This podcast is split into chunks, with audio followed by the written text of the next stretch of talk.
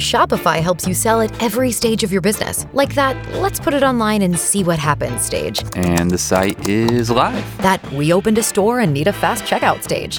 Thanks. You're all set. That count it up and ship it around the globe stage. This one's going to Thailand. And that, wait, did we just hit a million orders stage? Whatever your stage, businesses that grow grow with Shopify. Sign up for your $1 a month trial at shopify.com slash listen.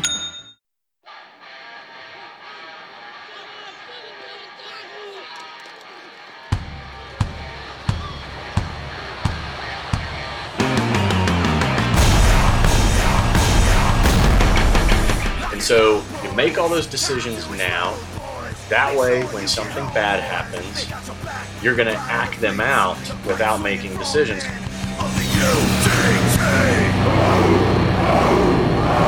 So, can you tell us a little bit about your, um, you know, recruitment into the the uh, secret squirrel side, Yeah. using your term, which I love, and then um, you know how you got really down into the weeds and becoming an expert at, you know, the spycraft side of special operations. Yeah, it was uh, once again luck and timing. Uh, came back from a deployment from Iraq. Um, Rumsfeld uh, was the one who coined the term "find, fix, finish," Right. and it was Admiral Callan at the time. You just mentioned him. He was uh, he was Warcom, and he knew like, hey, we need to figure out how to get ahead of this. And so, you know, he's a smart admiral, good dude. They did a screening and selection program, which was uh, run by a, a couple of master chiefs, and I had just gotten back. I was due to rotate out of uh, Team Three because at that point I'd already been there for, geez, like ten years straight. Mm-hmm. And so I was like, uh, you know, I'll go screen for something new. So I went over there and did the uh, little selection process that they had, and there was a lot of civilians in the room, and it was kind of uh, it was something different. And uh, Was that was that for the old uh, what they originally called the SA program? right, so Yes. before it was like it had it changed names so many times at the beginning. A lot of it was right. just us because we didn't know what the hell we were doing. So you you something like, Right. oh wait, that that there's already something in the Navy called you know support activity. We, we better not call it that anymore. Uh, you know, so it was like just typical team guys, right? Just kind of you fall on your face a whole bunch of times before you winging it, right? We're yeah, yeah, always. So anyway, that program grew into a very professionalized system, and um, it was really cool to see it at Mach speed go from nothing into you know literally like now today there it has its own group and it has its own Mhm. sub commands under it and everything and uh, which is really cool but uh, winning. but me being one of the early guys involved gave me a lot of slack. I mean, there was like zero leash, you know, and so I got to be exposed to a lot of great training programs that you know the interagencies were running. A lot of uh, our counterparts, the Brits, I got involved with them and their their their SRR guys, which is their special reconnaissance guys that were really the pros at this stuff. And so we Mhm. learned a lot from them. But anyway, we built the program and started pushing guys through it. Uh, and, the, and the whole intent was really to, you know, give the SEAL community something other than kill capture, you know, because we really didn't have Mhm. anything else.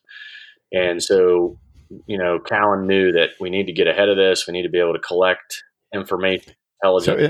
it, in other words, so when you said find, fix, and finish, this is teaching you to find and fix, whereas the SEALs up until then were good at the finish part, which is killing or capturing or taking a, a hard target yes, down. exactly. And and Interesting. in typical SEAL fashion, you know, we have to be the ones driving the boats. We have to be the one driving the car. So of course, with this program, it was, hey, we have to be the one going out and collecting the information. So, uh, so we never we never think about manning when it comes to this shit. But uh, anyway, so now you're taking we're taking combat veteran SEALs and uh, kind of really doing the operator to operative transition, which which really you know in the in the long scheme of things became very successful but at the beginning it was very difficult Mhm. because as you know it's a mindset uh, you, Mhm. you can't just take any guy and say all right put the penny loafers on the calculator watch and you know tuck your shirt in now you're going to be you know something different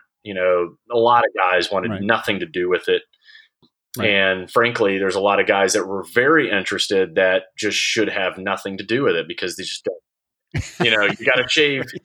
It's a fantasy Oh yeah, them, right? yeah. You got to shave the Yeah. beard. You got to look, you know, the part, and you've got to, you know, Got to blend Yeah. in and not yeah, you got to basically have the ability to float around in different environments that have nothing to do with the theaters of war, and Mhm.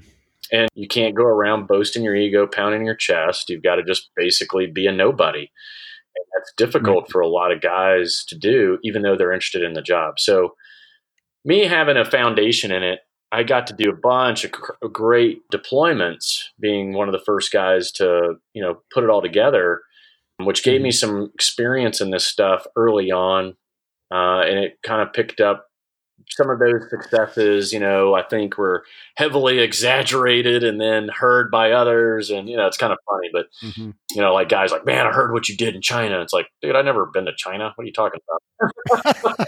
Like, awesome. uh, yeah, okay, whatever. But I ended up, uh, yeah, so I ended up out at the NSA, um, which was, and, and one we, what we learned early on is that, hey, we've got to get ahead on this whole tech thing, right?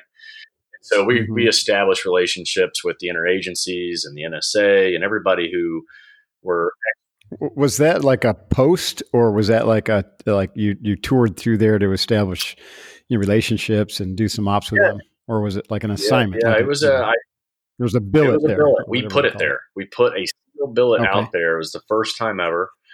Um, Interesting. first we had to do we had to put a det in Washington D.C. So that was just really creating a a UIC for a det um, that was funded by Warcom. Then that det Mhm. is what I was assigned to, and then had to bill it through NSA. So we had to kind of finagle all this stuff. And as a enlisted guy working on that kind of stuff, to, oh, you know, I was like, "What am I? How did I get myself into this?" right. we, we set the path. Then we put I, I, I was put out there, and uh, and then that just opened up doors for all kinds of stuff. Right? Most people don't know the Mhm. NSA is you know seven to ten times larger than the CIA, and it really is the powerhouse behind a lot of stuff. And uh, and it's and it's amazing. Uh, truly amazing what those what they pull off out there, but it's very tech, tech, tech driven, and uh, so anyway, got it. I got a good education and all that kind of stuff, which made me attractive to the guys down in Virginia Beach. One day they came Mhm. up and were like, "Hey, we've heard about this, we've heard about that. We want you to come down and kind of do the same thing for us." And then, so before you know it, then I was you know deploying for them, doing uh, the same kind of stuff, but at a a more you know, you know at the, everything they do is at a national level. So Right. Were you standing up a um, like a training cadre or an operational unit down in Virginia? Yeah, it was a. It, I wore a lot of hats. It, when I originally showed up, it was a stand up a program, and I was like, "Yeah, all right, that's cool." Mhm. Then that program led Mhm. to deployments, um, and then the deployments led to just every a whole lot of other stuff. And then I became a department head for all of the tech. So I had forty guys working for me at one point that you know Mhm. that I ensured they knew what they were doing, and then made sure they were doing things right. And For the listeners, the, the tech is a individual who's supporting uh, the SEALs with their with some sort of technological expertise or logistical expertise. right. And these Yeah, these so- so- particular techs knew the clandestine covert tech technology, and so, Right. but yeah, it was it was really uh, a pretty cool experience. You know, I got not only not just the operational stuff, but like program management and money and. I mean, and, it, and as everyone knows, or if they don't, when you go to like a national level command like that, like I said at the beginning, there's no leash. You can truly become as much of an expert in something as you want. The sky's the limit, and no one's going to regulate you. And so that was probably, you know, definitely part of the the coolest experience you can have. So, um, and I'm I'm always thankful for it. You know, there's a lot of drama, as you know. I put in the book. There's some drama, but that's team guys. Team guys love drama, so I had my fair share of that. But it's uh, it was it was an awesome an awesome way to to finish off the last half of the career, having the opportunity, and because it wasn't redacted, I can say that you know the stuff I'm saying out loud. Um, you know, having the opportunity to work against you know Bin Laden's you know fleet of vessels, having the opportunity to work against Anwar al-Awlaki, who was once Triple yeah, A. Triple A. So for people that don't know, once Bin Laden was taken off, you know, taken off the map, uh, Awlaki became number one, and uh, he was also the most controversial thing about him is he was an American citizen. San Right. Diego. Yeah, San Diego, probably you know me, you, and a whole bunch of other team guys probably sat in the same restaurant with him several times. You know, Jeez. but he was the mo- he was the biggest influencer AQ had ever seen, and to this day, he still influences people even though he's dead because of his Mhm. his YouTube videos that radicalized several Americans here in the United States to go and Mhm. do bad things. Fort Hood being you know one of the more popular ones. All of your underwear bombers, your shoe bombers, your Boston bombers. He influenced all of those. So having the opportunity to be involved in removing him off the planet was definitely cool. Can you um, uh, give us any unclassed details about the operation? That would be uh, interesting. Um, yeah, I mean, it, it was a group effort. I sure as hell don't take any full on credit for any of this type of stuff, by the way. But it was uh, years and years of information, intelligence gathering. Uh, you know, year. I mean, you're talking lots of people involved from the interagencies, tier one commands. I mean, you name it to track him down. And and what's interesting about these guys is they've become really intelligent and smart with their tactics. You know, they know Yeah, like right. get rid of the cell phones. They know like don't do this, don't do that. They know they can't even trust their inner circle. You know. And so he Mhm. was the re- what made him successful at eluding us was that he would feed disinformation to his inner circle like all the time. So that kept him Huh. yeah, amazing, that, and right. so he knew that he couldn't trust him, so he fed him a bunch of false information that knew that would get back to us, and then we then we'd you know it would be inaccurate, and we'd you know hit dry targets, dry holes, all that good stuff, and he played. So, how did we finally get close to him? I mean, what was Well, the breakthrough? How do I put this? So here's an interesting connection to SEALs and our being uh, involved in these things. It's a really small world. So most people probably haven't heard of a guy named Brian Hoke, but Brian was a SEAL Team Mhm. 3 guy, officer, great guy.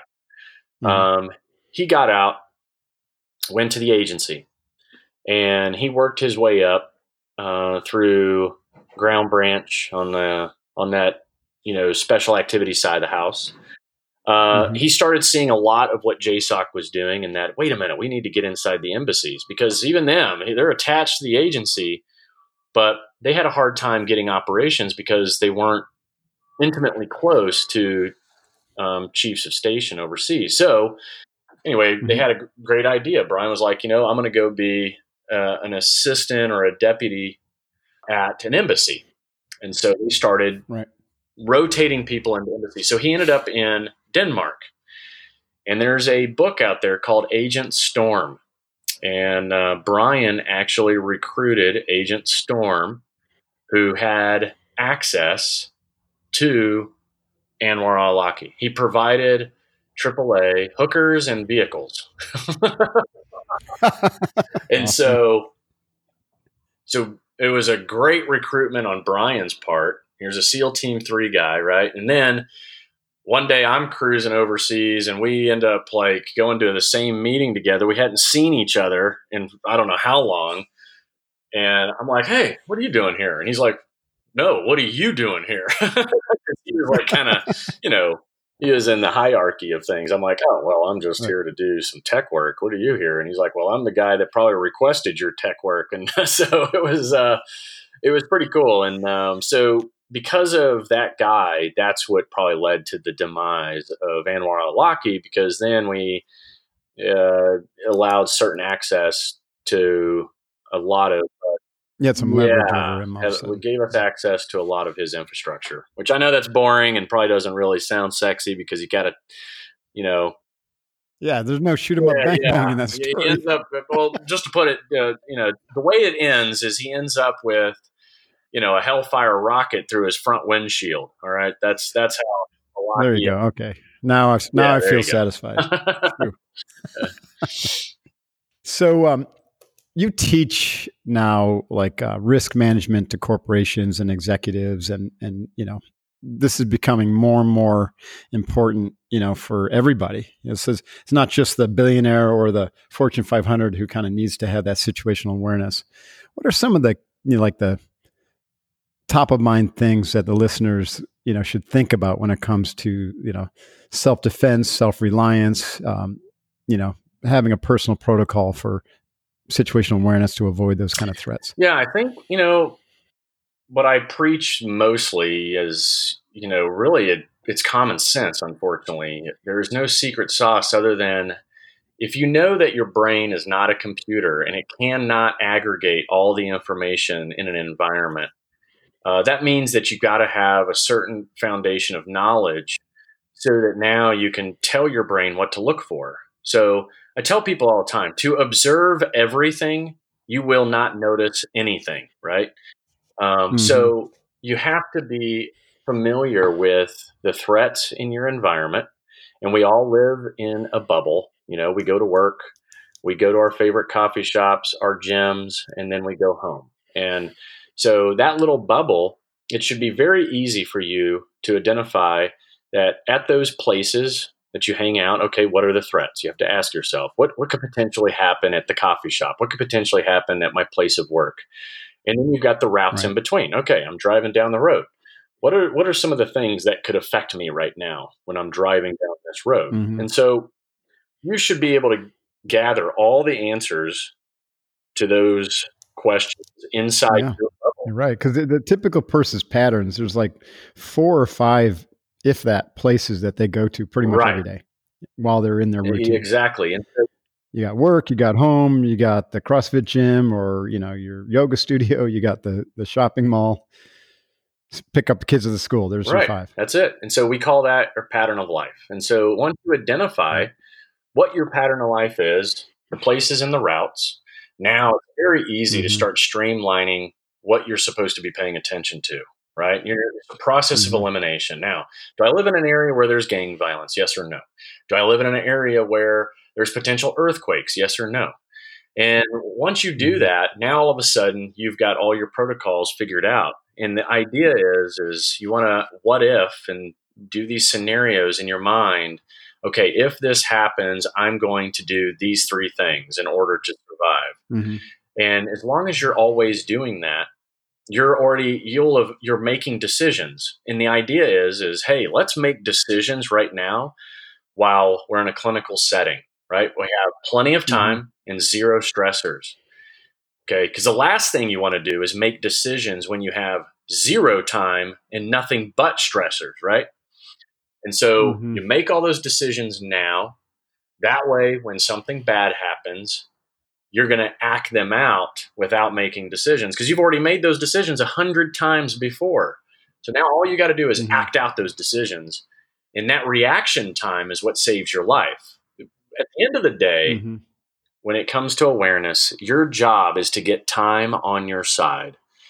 And time can be an adversary or it can be an ally.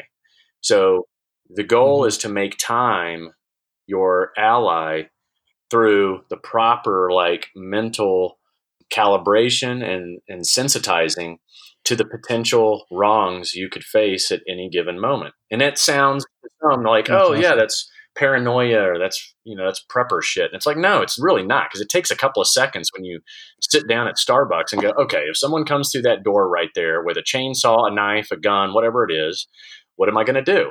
And you go, huh? Well, there's always an exit through the kitchen most people don't know about. I'm going to do that.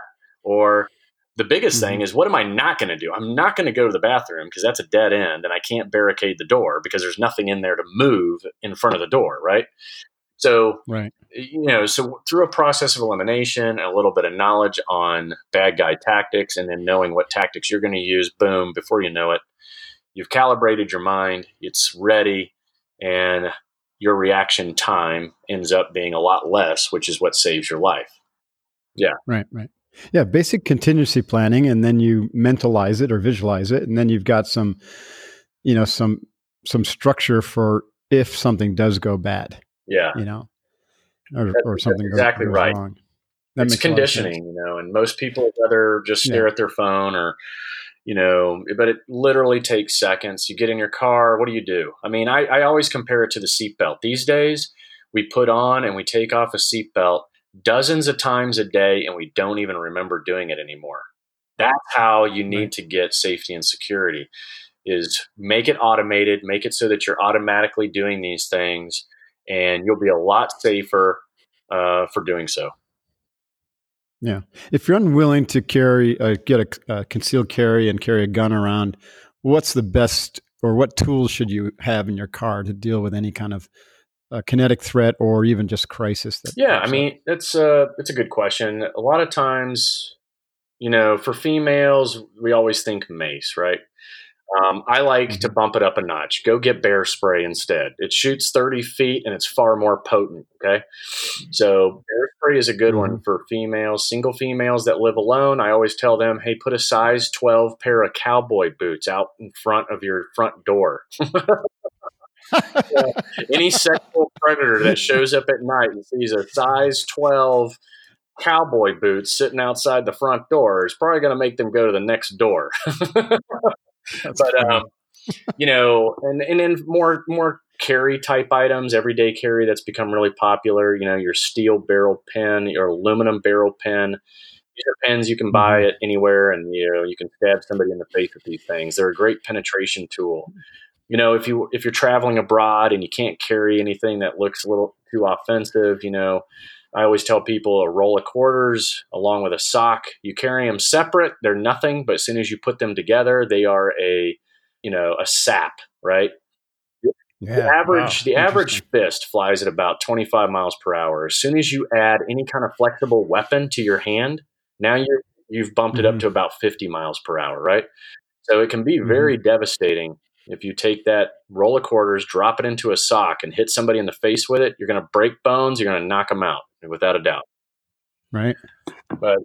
Uh, there's a Huh. lot of there's a lot of things you can improvise in your environment to uh, to you know defend yourself without a doubt. And I tell people a good defense is really only one second because of the rest of the time you're on the offense, and uh, Right. you you have to be far more violent than your adversaries these days in order to win, in order to survive. Mhm. You know, so Yeah, that's the that's the old wolf sheepdog kind of mindset, right? The sheepdog is prone to violence, is capable of violence, but is a protector, right? And so I I think you're right. People have to become their own sheepdogs, right? Both to protect themselves and their family, and to be useful in a crisis as opposed to being useless, you know, and fight Yeah. or flight. And you can train that. And with the number of active shooters, you definitely got to start, you know, taking the, you know, being more offensive in thought and your mannerisms and, you know, what you're going to do in those situations. What about home defense? You mentioned something about don't go to the bathroom, barricade yourself. You you, you have this thing called the four Ds of home defense. What are those? Yeah, um, it comes from the corporate security world, which is, you know, you're creating layers around your home. Number one is you want to deter people away from it altogether. And so hmm That's the cowboy. that's the boots. cowboy boots. But that for me, that's even a little too close, right? It's, ideally, it's Right, right. illumination. You want to light that thing up at night. Um, there is a general philosophy that bad guys that come during the day want your stuff. Bad guys that come at night want you, right? Mm, They come during the day to get your stuff because everybody's at work.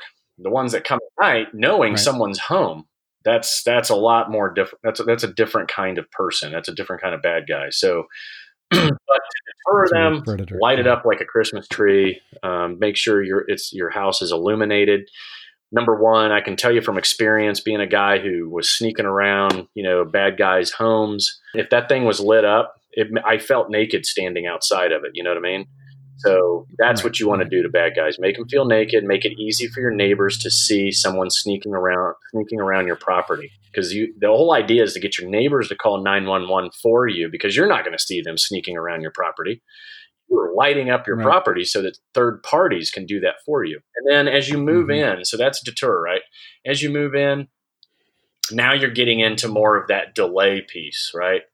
So how do we delay them? You know, that's that could be the cowboy boots where it delays them for a second, makes them think, and then they move on somewhere else. Turns into a deterrent. Are most uh, alarm systems Right, effective? now you know, for that uh, alarms, the, the ADT sign, stickers on all your windows, all of that stuff is detour and and, and deny and delay. Mhm. So, and then you get to the door itself, right? And doors and windows.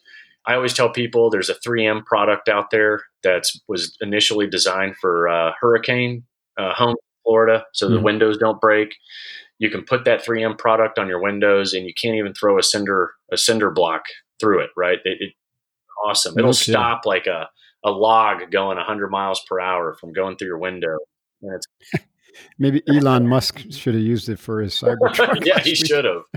Or he, sh- I mean, you and I both know this. He should have had a backup. He should have known that even if it's bulletproof, it's still going to shatter. I mean, that's what it's supposed to do. It's displacing the energy through the glass, and it, the, the biggest thing he could have done is open up the door and go, "See, it didn't go through." Right, Exactly. Yeah. Everyone's safe.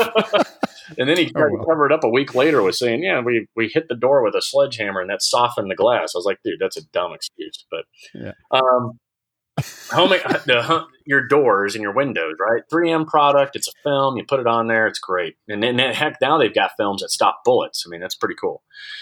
And so now you you get to the doors. I tell people all the time they want to focus on these cool locks, and doors aren't about locks. I mean, I remember going to you know when I had to you know the breaking and entering side overseas, you could see an entire the, the colonization of a certain area. There would be an Italian lock, a British standard lock, and then a Yale five pin tumbler lock, right? so colonization on a door. And so I tell people all the time, at the end of the day, it doesn't matter. The lock doesn't matter. There's other ways of getting past those. So you want to concentrate on your door frames, the doors, and the Mhm. door hinges, right? So most of your Mhm. homes commercially built these days in large developments or apartment complexes, they're using a half inch little screw to hold the strike plate in place. They're Mhm. using a half inch screw to hold all of your locking mechanisms in the door. Then they're using one inch screws on all the hinges. So I tell people all the time go Mhm. replace all of your screws with three and a half inch wood screws. That's going to allow you to reach all the way through the door and actually anchor things to the studs, right? Now, Right. when somebody kicks that door, if, if they kick your door today, they're going to kick it open in like one or two kicks. If they, if you change all your screws out, now you're you're bumping it up to like eight to ten kicks to get through that door because that door hmm. frame, and then you add uh, three and a half inch wood screws to the locking side of the door frame as well, about one foot apart, up up the door from the from the strike plate, you know, up the door frame and then down the door Mhm. frame. Right. Um, and now you've got a door that it's very difficult to kick because that's what bad guys to do. They're going to kick the door open. Well, even the, like you said, the door itself has got to be a solid, kind of like mahogany door, because a lot of these doors these days are not as solid as they used to be. Say. Right. The door, you know, they, the, the, the cheap aluminum ones are great because that, you know, that's aluminum, right? And they're lightweight. They look like wood, but they're not, right? There's Mhm. and, then there's some composite doors that are pretty pretty darn sturdy, so you don't have to go spend an arm and a leg. And then, of course, then you've got technology, right, that gets into denial, which leads to the other D, which is detain, right? Let's say Mhm. they get in, they take all your stuff, but you want to get them caught. That that boils down to you know all of the technology that is super cheap and readily available these days. So whether Or, or a Great Dane you are a dog, right? who's trained. you bring up a great point. Bad guys don't like things that are unpredictable, so they tend Right. to stay away from places, pe- homes with dogs and kids, Mhm. right? So Mhm. even if you don't have kids, go ahead and lean a skateboard up against that, just on the other side of the cowboy boots, and you'll be good to go. You got kids, you got the you got the big bad dude that lives there. It's going to keep your bad guys away. So Yeah. It's interesting. What, what's kind of going through my mind, and, and this is important, going back to kind of the wolf um, idea. I don't. People don't really understand that that that you know criminals are smart, right? And a lot of them are pussies too. Eh, They don't want to get hurt. They don't want this to be any harder than it needs to be. You know what I mean? Right, mm. No, they- They're looking for an easy hit. And so the harder, you know, the more obstacles you put up in front of it that are going to scare them or make them think that they might get hurt or even killed, you know, they're just going to move on. Well, yeah, and even more so, they, they just don't want to get caught. You know, Right. They don't want to get caught, and so they're going to go the path of least resistance, and they're going to take the cheapest, most effective way in order to get what they want. And if you just make it a little difficult, they'll move on to somewhere else. Right. Yeah. That's interesting. So Hurry into Ram Power Days and experience the raw power of the Ram 3500 with available best in class torque and towing among 350 3500 pickups when properly equipped. Strap yourself in for one powerful ride in the Ram TRX with the most horsepower of any gas pickup ever built. Or the Ram 1500, awarded number one in driver appeal among light duty pickups by JD Power three years in a row. Hurry into Ram Power Days going on now. For JD Power 2022 U.S. award information, visit jdpower.com/awards. we got to, we've been going for a while here. I have to break this into two podcasts, which would be pretty cool. Um, but I would like to hit up kind of like what's your uh, training like right now, and you know what kind of routine do you have that keeps you fit and focused and uh, you know on your A game? Yeah, it's been. I got to say, you know, you go, you get out, and I've had my moments where I go up and down with with my. Yeah, and I, I saw that you, you know, it's in the book, but you know, so I can say this, but you dealt with your issue of, you know, like a lot of team guys, you you you make it 18 years and you realize, holy shit, you know, I put some serious stress on this body and this brain, and so you had to go through your own recovery process, right? Uh, healing from all the tra- trauma and TBI and stuff. Right. So that you know, NICoE and all the things that the uh, that's been set up on uh, the military is set up that some Mhm. guys get get the opportunity to go through certainly helped. But um, Yeah. my physical regiment, you know, um, it I try to keep it as regular as possible. But as you know, you get on the road and you're busy and business, Right. money, and this and that, and whatever. Yeah, I do let things get in the way. Um, Mhm. But when I'm home and it's regular, it's it's it's boxing in the morning. I mean, early. Like I'm down there at five thirty and already warmed up and ready to go.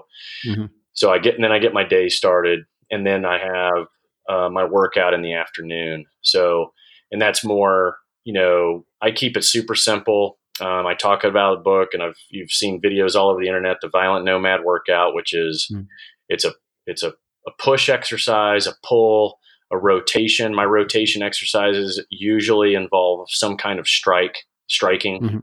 and then a run. And you do five rounds, and then that's it. And usually it sucks every time. It doesn't matter how many times I do it. It always I always feel like I got to throw up at the end. So, um, you know, so a push exercise is, you know, it could be anything you make it. It could be a push up, it could be a bench press, you know, any it could be a military press. Anytime you're pushing, you and I both know this, a push exercise. Right. Um, a pull exercise, it could be a pull up, it could be, you know, any kind of machine that, you know, where it's a cable pull, it could be uh, you know, it could be a deadlift. I mean, Mhm. it's whatever consists of a pull for you or whatever you want to do that day. Rotation.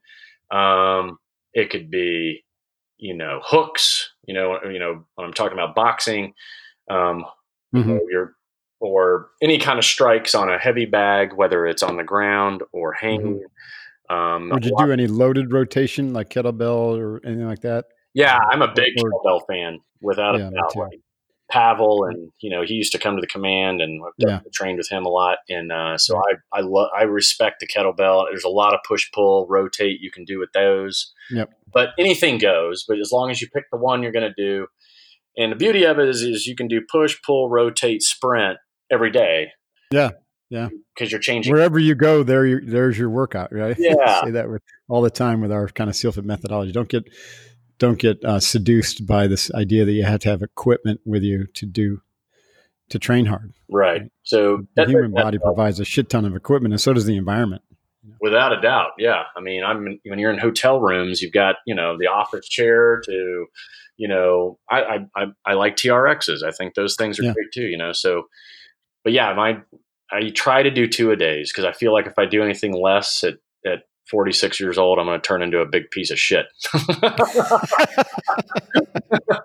I'm with you on that. I, I train twice a day. Yeah. One of them's my martial arts or yoga. Where I do a keto now, and then yoga, and then uh, then a functional fitness workout. Yeah. and then I'll there you go. try, you know, also do you know some some sort of mental training. Uh, if I can't get in the morning, I'll get it in you know the midday. So that would be like the the breathing and visualization and meditation exercises. Do you do you have anything like that? Do you work with those tools? I would say the closest I come to that is if I go do any kind of yoga, just for my Mhm. joints and mobility, you know, Mhm. all that good Right. stuff. That's where I get it.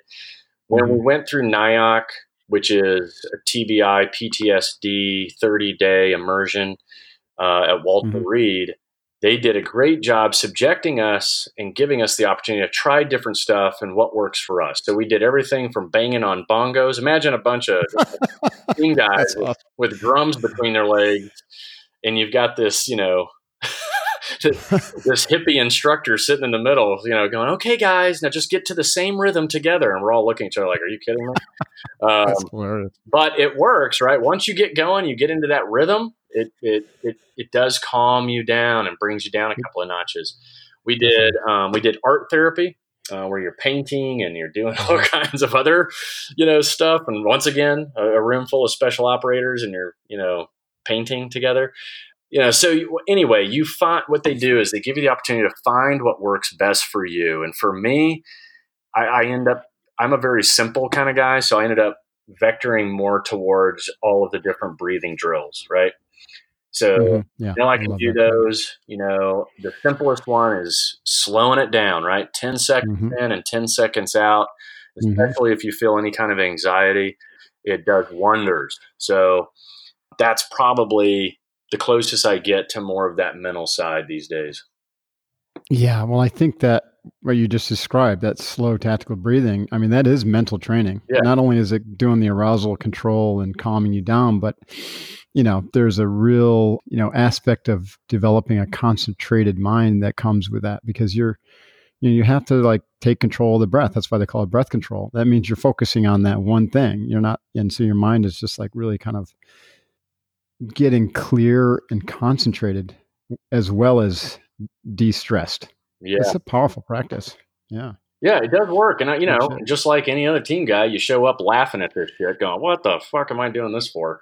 But then all of a sudden, you're like, oh, hey, that actually kind of worked, you know? And, uh, Ironically, I, I never laughed at it because when I uh, when I started my martial arts training in uh, 21, I think I was right out of college. My instructor was a grandmaster who was a Zen master, and I always like to laugh and say he was a Zen master masquerading as a karate instructor. and so he taught us all the breathing techniques, and he taught me how to meditate. And so I, I did that for four years. I got literally got my black belt like literally the day or two before I got on the bus to Officer Candidate School. So I was all kind of hot and heavy into that. I even showed up at Officer Candidate School with my my big stick, you know, the bow. yeah.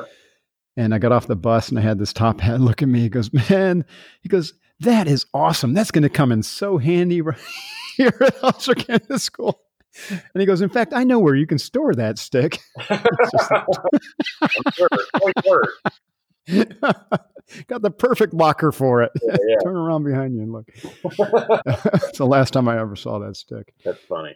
But when I went to BUD/S, I was, you know, it was so fresh in my mind that I just started using those tools, and it had a huge effect on my performance. Wow. So I, Yeah. I just tr- trusted them right, you know, from day one.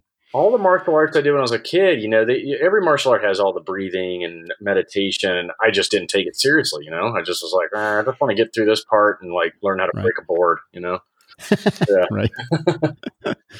That's awesome. All right, Clint. Well, we could probably chat forever, uh, but um, we should call it a day here. Super appreciate your time, and um, good luck with all your your crazy endeavors. No, hey, I And the book, Yep. this book just came out, right? The right kind of crazy. It did, yeah. Just came out. We're waiting. We're waiting for all the impeachment stuff to go to the wayside so that we can get some bandwidth on the on the news. So, Right. yeah, it's By the way, I was literally in hysteric um, reading all of your little footnotes to the redactions. Like there's a shit ton of redactions, and I can imagine like the things that they redacted were probably ridiculous and Oh, nonsensical. yeah another layer of humor there. yeah, no doubt. Yeah, so the book, everyone, is the right kind of crazy. Uh, Clint Emerson, check it out. It's it's a great read. Learn lots about spec ops and um, secret squirrel stuff, but also just a great story. Clint's life, and as you've heard from this podcast, his um, you know, his style is very matter, matter of fact and, and fun. So, good job with that, Clint. I'm sure there'll be more to come. Your other book, Hundred Deadly Skills, and then you've got the survival edition of that, right? right. Um, Yeah. Great tools just to have kind of handy. You know, you never know when you, you're going to need a deadly skill. That's right. That's it. Be ready. Be prepared. Be ready. better be prepared. And that's the Scouts model, right? That's be it. Prepared.